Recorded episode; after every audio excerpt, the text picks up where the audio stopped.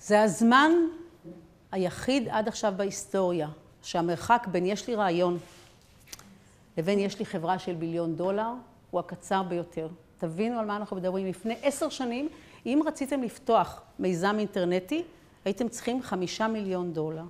היום אתם צריכים חמשת אלפים דולרים בלבד.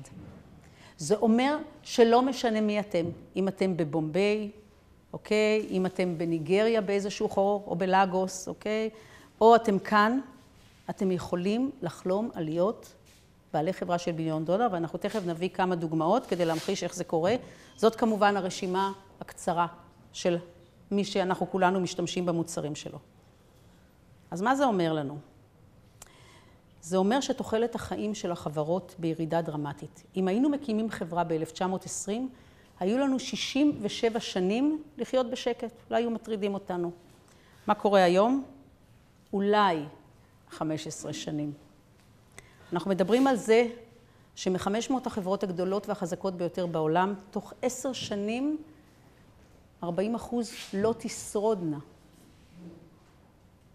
כשאנחנו אומרים שהעולם משתנה ומשתנה במהירות, זאת המשמעות. ואם אתם זוכרים שדיברנו, דיברנו על זה שגם כשמה שנקרא תעשייה אחת משתנה, כל התעשיות האחרות משתנות. אתם זוכרים, דיברנו על זה ממש כמו מה שנקרא מגדל קלפים.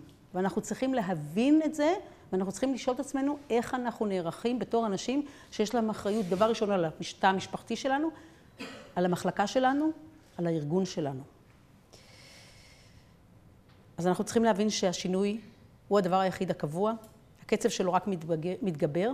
אם אתם לא תשבשו את החברה שלכם, מישהו אחר יעשה את זה, ובצורה הרבה פחות חיובית. אסור לכם לעמוד במקום.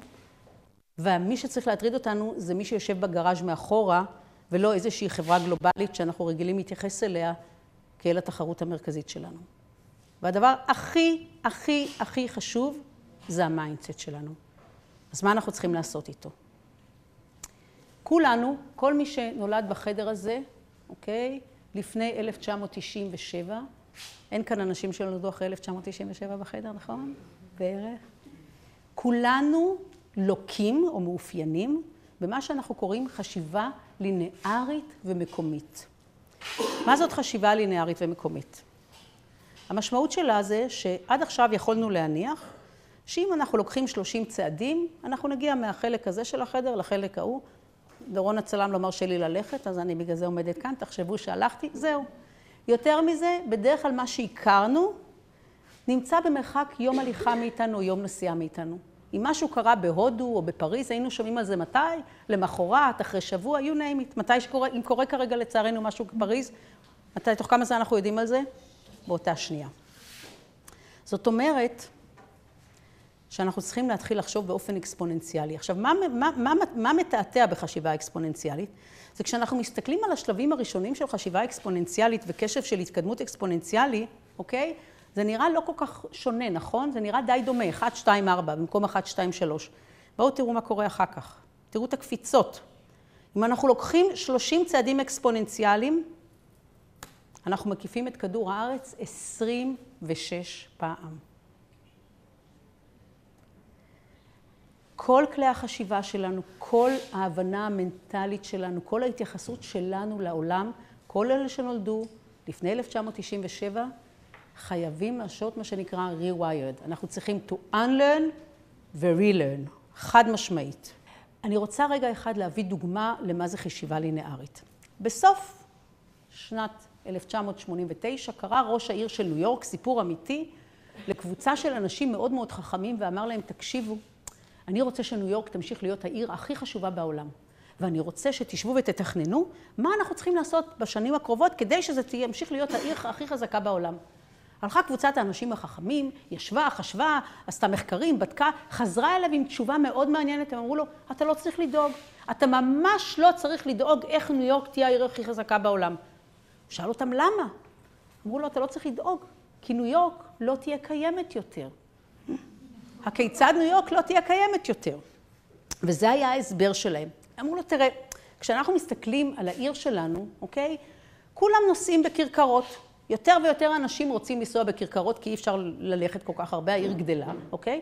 ומה לעשות, הכרכרות מונעות על ידי סוסים, וסוסים הם לא כל כך ממושמעים. סליחה שאני אומרת, הם עושים את צורכיהם בכל מקום, וכמות גללי הסוסים ברחוב היא כל כך גדולה, שעוד מעט אי אפשר יהיה פשוט לנסוע, כי הכל יהיה מלא בגללים. אז לא, תהיה כאן עיר. נורא נורא פשוט, נכון? יפה. זה נאמר ב-1898. 1908, פורד יוצא עם מה? מודל ה-T. אוקיי? תסתכלו מה קורה לנו ב-2013, תראו איך נראית אה, ניו יורק. יש שם סוס אחד, סוס אחד בודד, אוקיי? זה הכל. 1900, 1908, מודל ה-T, 1913. זה ההבדל בין חשיבה לינארית לחשיבה אקספוננציאלית. זה השינוי שאנחנו כולנו חייבים לעשות. הדבר השני שאנחנו צריכים להבין זה איך מתפתחת טכנולוגיה משובשת. אוקיי? אז השלב הראשון שאנחנו צריכים להבין אותו זה השלב של הדיגיטציה. מה המשמעות של דיגיטציה? אוקיי? בואו נחשוב. ברגע שאנחנו מעבירים משהו ממשהו שהוא אנלוגי לדיגיטלי, קצב ההתפתחות, קצב ההתפרסות, יותר מהיר משל מהירות האור. זה בשנייה, נכון? אנחנו רואים את זה, כל דבר שקורה. השלב הבא הוא, שבש, הוא שלב מאוד מאוד בעייתי, כי הוא שלב מטעה. ראינו, נכון? ראינו 1, 2, 4, זה לא נראה כל כך נורא, אוקיי? מה קורה אחר כך, ואז פתאום קורה השלב המשבש, כן? כמו שראינו, פתאום הסוסים נעלמים בבת אחת. ואז כמובן, אנחנו לא צריכים את הסוסים. כל אחד שיסתכל היום על הסלולרי שיש לו ביד, נכון? פעם היו לנו פטפונים, נכון? אצלי לפחות אני גדלתי בבית, שהיה צריך בסלון, מה היה לנו? היה לנו כזה ארון יפה, נכון? לא? בשביל הפטפון, בשביל, ה... איך קוראים לזה? בשביל, בשביל הדיסקים אחר כך, בשביל האנציקלופדיה העברית. לא, לא, או מכלל, נכון? אוקיי? בשביל התמונות, נכון? היו לנו אלבומי תמונות. איפה כל הדברים האלה היום? על הסלולרי שלנו, אוקיי? ואז כמובן שאנחנו לא הולכים ואנחנו לא קונים יותר פטפונים, אנחנו לא קונים יותר ווקמנים, אוקיי? ואנחנו לא קונים יותר אלבומים. זאת אומרת, מה שדיברנו, ואז כמובן אי אפשר להרוויח כסף. אני רוצה להמחיש את זה על ידי סיפור של חברה שכולנו מכירים, וגם ממחיש עוד פעם את הסיפור של חשיבה לינארית ואקספוננציאלית. קודק. מישהו מכיר את קודק בחדר הזה? שמעתם עליה? אוקיי. קודק, אה, הכל זה, אז לא נורא. קודק אחת החברות הכי משמעותיות בעולם במשך הרבה מאוד שנים. הסיפור שלה הוא גם סיפור מרתק, איך היא הוקמה, אבל לא נדבר על זה עכשיו. ב-1973 יושבת מועצת המנהלים המאוד מאוד מצליח, מצליחה ומוצלחת עם הרבה מאוד אנשים חכמים של קודק, ואומרת, תגידו, יכול להיות שיום אחד ירצו לצלם בי פילם ולא עם מצלמה? אה, אומר אחד מהם, אה, מצבנו כל כך טוב, בואו נעשה ניסוי. והם קוראים למנהל משאבי אנוש, שקורא למחלקת הטכנולוגיה, אומרים לו, בואו נעשה ניסוי. נהדר. והוא מקבל על עצמו את האתגר, ראש מחלקת הטכנולוגיה, והוא סוחר אדם מאוד נחמד, שאתם רואים אותו כאן בגיל, מה שנקרא צעיר, סטיבן ססון. סטיבן ססון ב-1973 מקבל עבודה בקודק. הוא קם ביום הראשון לעבודה, כולו נרגש, לוקח את התיק, תיק האור שאבא שלו קנה לו, בתוכו את הכריכים הנפלאים שאימא שלו, מה שנקרא, הכינה בעצמו, וניגש שמח וטוב לב למקום העבודה.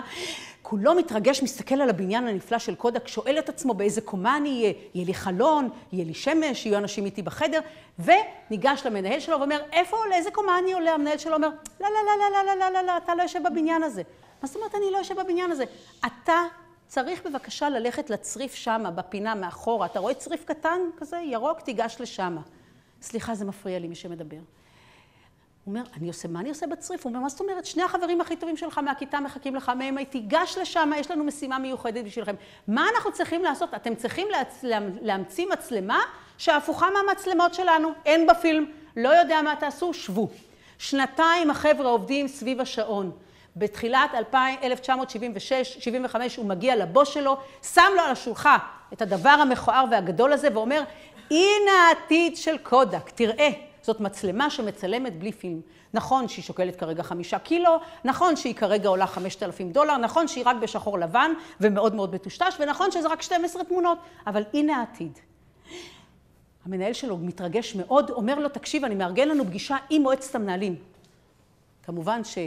סטיבן לא ישן כל הלילה לפני, מכין את כל רשימת השאלות הקשות, הוא יודע שהם אנשים מאוד מאוד חכמים, מה הם הולכים לשאול אותו? אפשר שהמצלמה תהיה יותר קטנה, אפשר שהיא תהיה יותר קלה, אפשר שזה יהיה בצבע, אפשר שזה יהיה 36 תמונות, כל השאלות האלה, והוא מכין לעצמו תשובות, הוא ניגש לחדר, הוא נכנס, אתם יודעים, עץ, כזה שולחן מעץ אה, מהגוני כזה מרשים, כל כך הרבה אנשים חכמים, והוא שם את זה ומספר את הסיפור של המצלמה, שדרך אגב כבר מיד הכינו וחתמו עליה, רשמו פטנט עליה, ומה אומרת לו מועצת המנהלים?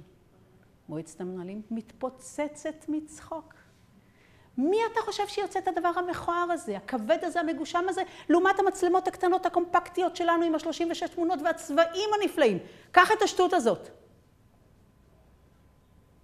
קודק היה לה את הפטנט על החלופה שקברה אותה. עכשיו אני רוצה, לצורך ההמחשה, מה ההבדל בחשיבה ליניארית לאקספוננציאלית, לספר שבדיוק באותה שנה, בקצה השני של כדור הארץ, יושבת הנהלה של חברה אחרת שמתעסקת בצילום, שנקראת פוג'י. באותה השנה, מסיבות אחרות לחלוטין, לא נרחיב על זה לצערי כרגע, יש משבר נוראי בנחושת. כל התעשייה שלהם צריכה נחושת ואין נחושת. יושבת ההנהלה של פוג'י ואומרת, מה יהיה? מה אם לא יהיה לנו יותר נחושת? איך אנחנו נייצר מצלמות? והם אומרים, אנחנו צריכים למצוא משהו אחר במקום מצלמה שנשענת על נחושת. ואומר אחד האנשים חמש דקות לפני סוף הישיבה, אבל יותר מזה, מה יקרה אם אנשים לא ירצו לצלם יותר? האם יש משהו שאנחנו יכולים לעשות עם יכולות הליבה שלנו, שיאפשר לנו להמשיך להרוויח כסף?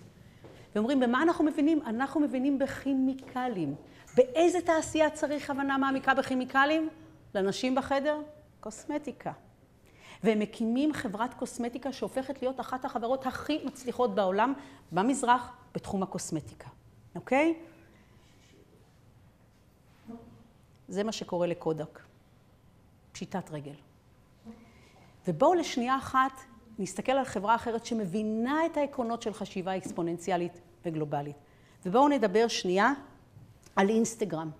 אינסטגרם הייתה חברה שהוקמה על ידי שלושה חברים שגמרו את הקולג', ישבו וניסו דרך אגב להמציא דברים אחרים, הם המציאו דרך אגב את אינסטגרם בטעות. מישהו יודע מה המשמעות של השם אינסטגרם? instant, telegram, אוקיי? והם יושבים שם והם אומרים, כולם נוסעים ברחבי העולם, ואחת, חברה של אחד מהם אומרת, נו, אולי תיקח אותי לטיול, הבטחת לקחת אותי בסוף הלימודים. הוא אומר, אני יכול לקחת אותך למול ולהזמין אותך לאכול המבורגר, אני, אין לי כסף, אני broke, אוקיי? ובקיצור, הם יושבים והם אומרים, אז לפחות אם אנחנו יושבים כאן ואנחנו כאלה מסכנים, אולי נוכל להיות שותפים לחברים שלנו בהרפתקאות על ידי זה שיהיה לנו את התמונות של כולם. והם ממציאים את האפליקציה שנקראת אינסטגרם, ותראו מה קורה. בואו נסתכל קצת על הנתונים. הם מעלים אותה בראשון באוקטובר. אתם רואים בהתחלה, אתם רואים כמה זה עלול להיות מטעה? ההתקדמות בהתחלה, אבל תראו פתאום את הקפיצות. אוקיי? כשמגיעים ליוני, אוקיי? שנה וחצי אחרי בערך, אוקיי? הם כבר מגיעים ל-150 אה, מיליון משתמשים, אוקיי? תראו את המהירות. כאשר מה שקורה שם, הם גם נכנסים כבר לאנדרואיד. לפני זה הם עבדו אך ורק על מכשירים של אפל. הם מגיעים לאפריל, באפריל הם מוערכים כבר בחצי מיליארד, אוקיי? יש להם 13 עובדים. בראשון באפריל הם מוערכים בחצי מיליארד, בתשיעי באפריל הם נרכשים במיליארד דולר. על ידי פייסבוק. 2012, חמש שנים קדימה, היום הערכה שלהם היא בין 25, תלוי איפה, כי הם חלק פשוט מכל הקונגלומרט כרגע, בין 25 ל-50 מיליארד דולר. כשאני אומרת שאנחנו צריכים לשנות את כלי החשיבה שלנו, אלה הדוגמאות. אוקיי? אז זה מה שקורה לנו. מה שזה אומר, זו שאלה שלנו, כשאנחנו מדברים על ה mindset, האם אנחנו רואים לזה מתח משבש, או אנחנו מתייחסים על זה כמו אל הזדמנות. אז הדבר הבא שאני רוצה להזמין את כולנו, זה להפסיק לפחד מהטכנולוגיה. אנחנו צריכים להכיר אותה, אנחנו צריכים להבין אותה, אנחנו צריכים לדעת מה כל אחד מהדברים האלה יכול לעשות בשביל העסק שלנו. ואני יודעת שכשאני אומרת לכם את זה,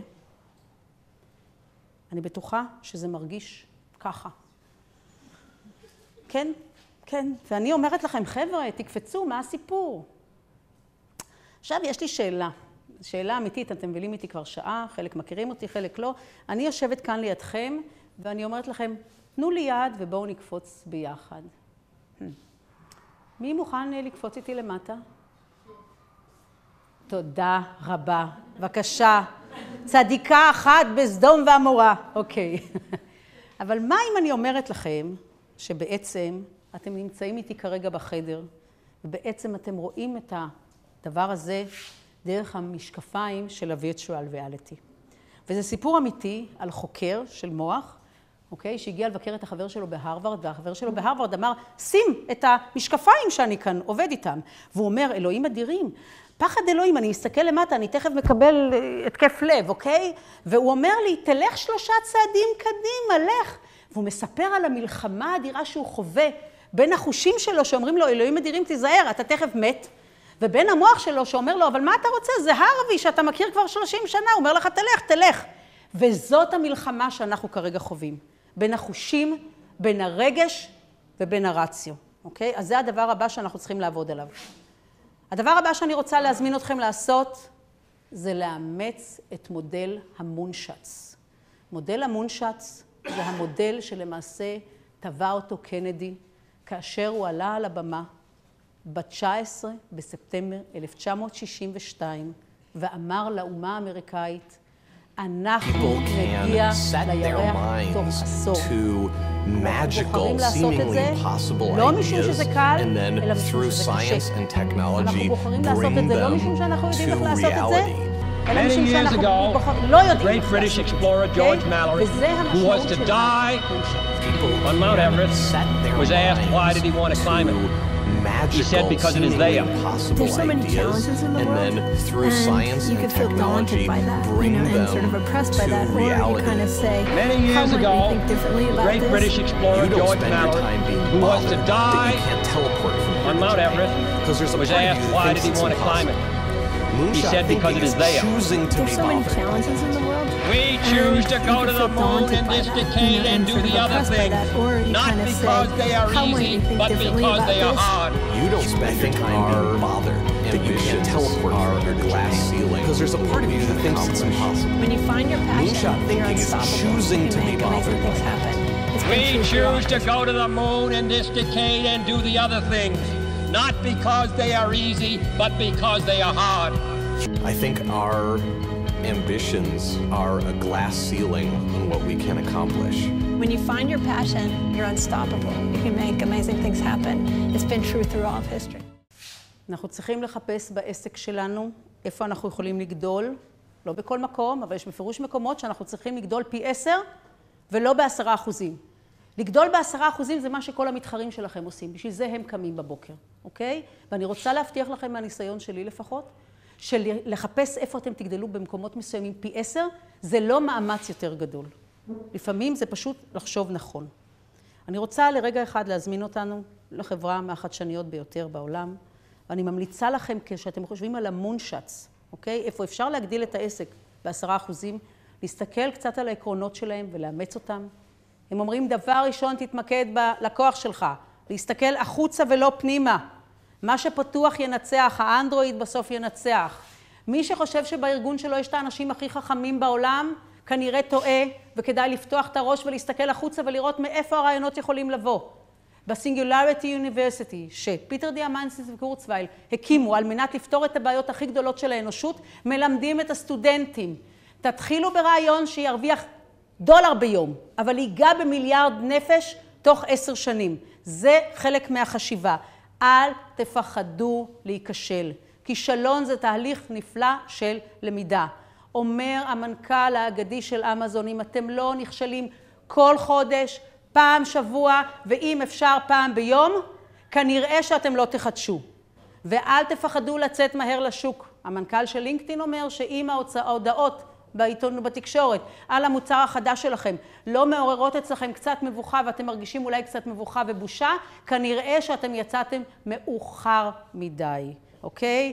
תבנו פלטפורמה, תראו מה קורה ל-Airbnb, חברה שהוקמה ב-1908, מה קורה לה כרגע, מוערכת היום כבר ב-30 מיליארד דולר, אוקיי? פועלת ב-190 ב-190 מדינות, 65 אלף ערים, מיליונים רבים של משתמשים ורק בגידול, אובר כנ"ל, אני לא ארחיב, ותתמקדו בדברים שהם בעלי משמעות. המרוץ הכי קשה בתקופה הקרובה יהיה אחרי הכישרונות הגדולים. אנשים שיש להם יכולות רוצים לעשות דברים טובים, רוצים לתרום, לא רק להרוויח כסף. תחפשו לכם דברים שהם משמעותיים ושראוי להתמקד בהם. ואני בטוחה שכרגע אתם חושבים, נו, היא מדברת על גוגל, חוכמה גדולה. באמת אחת החברות החדשניות. אבל אני רוצה להראות לכם דוגמה איך כל החשיבה הזאת הייתה תמיד לאורך כל ההיסטוריה, ואני רוצה להזמין אתכם לבוקר מאוד עצוב ב-1943, כאשר האיש הזה, קלי ג'ונסון, מוזמן לפנטגון. חורף 1943, מוזמן לפנטגון. זה האיש שהוא כרגע המהנדס הראשי של הוקייד, וקבוצת הגנרלים שיושבת מולו מאוד מוטרדת, והיא מסבירה לו שכמו שזה נראה, האויב הנאצי עומד לכבוש את העולם. זה סיפור אמיתי. ומסבירים לו שהדרך היחידה למנוע את זה, זה על ידי המצאת כלי נשק שלא היה עד היום, אוקיי? וכי יש, וגם בשביל זה יש חלון הזדמנויות מאוד מאוד מצומצם. והם אומרים, אנחנו חייבים להמציא מטוס סילון חזק, מהיר, ושיכול לשאת נפחים מאוד כבדים של פצצות. זה הדרך היחידה שלנו לנצח את האויב הנאצי.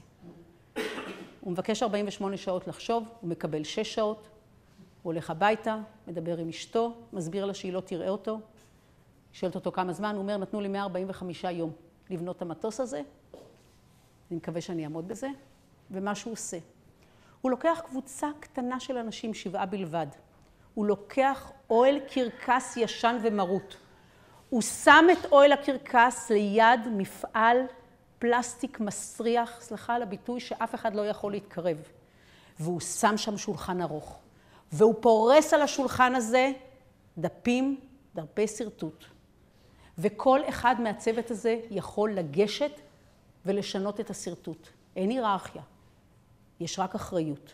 יש אוטונומיה, תעשו מה שאתם רוצים, אבל אחריות. תיקחו בחשבון שכל טעות שאתם עושים, משמעותה אובדן חיי אדם.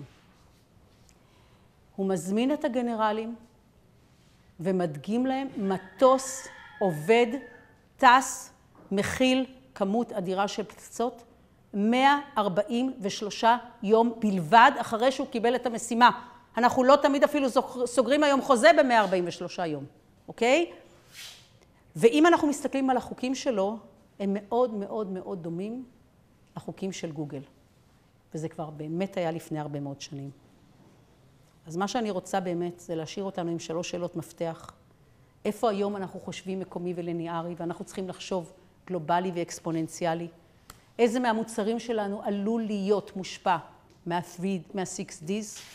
איפה בעסק שלנו אנחנו יכולים לחשוב אחרת ולכוון לירח?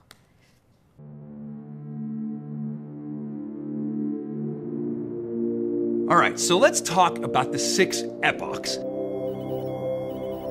Ray Kurzweil talks about the six epochs of evolution as leading us inexorably towards a technological singularity, a crescendo, an orgasm of cosmic proportion. He talks about Epoch 1, physics and chemistry, information stored in atomic structures.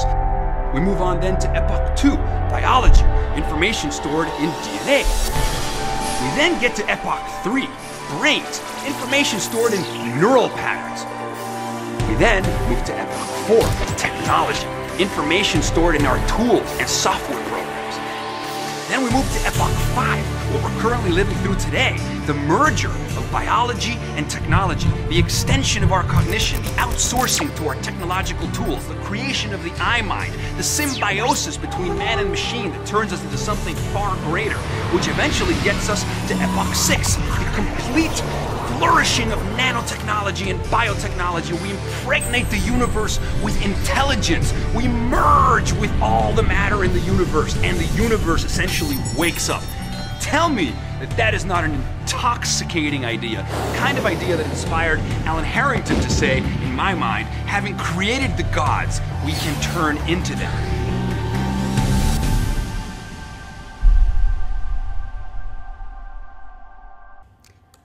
אמר איש הרבה יותר חכם ממני, הדרך הטובה ביותר לצפות את העתיד היא ליצור אותה בעצמכם. תודה רבה.